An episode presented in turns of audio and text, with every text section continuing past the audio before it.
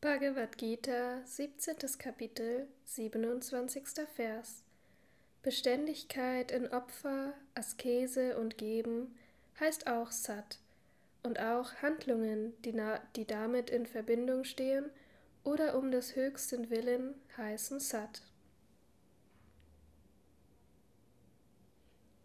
Kommentar Swami Shivananda Wenn du Opfer ausführst, Askese übst, gibst und alle diese Handlungen in einem Geist der völligen Hingabe an den Herrn, das ewige Wesen, und es mit Reinheit und aufrichtigem Herz tust, wirst du das höchste Ziel des Lebens, Unsterblichkeit, erlangen, Freiheit und ewige Wonne.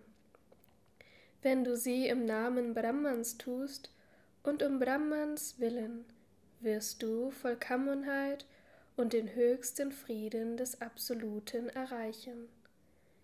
Wenn du deinen Glauben an die Herrlichkeit und Macht dieses Namens Om oder Om Tatsat hängst, wirst du Befreiung finden aus den Banden von Geburt und Tod.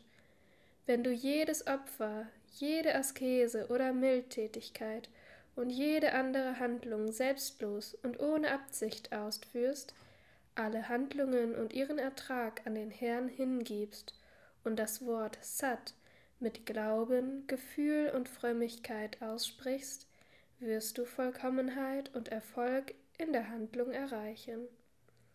Auch unvollkommene und nicht sattwige Handlungen oder Opfer, Askesen oder Gaben werden in vollkommene und sattwige verwandelt werden.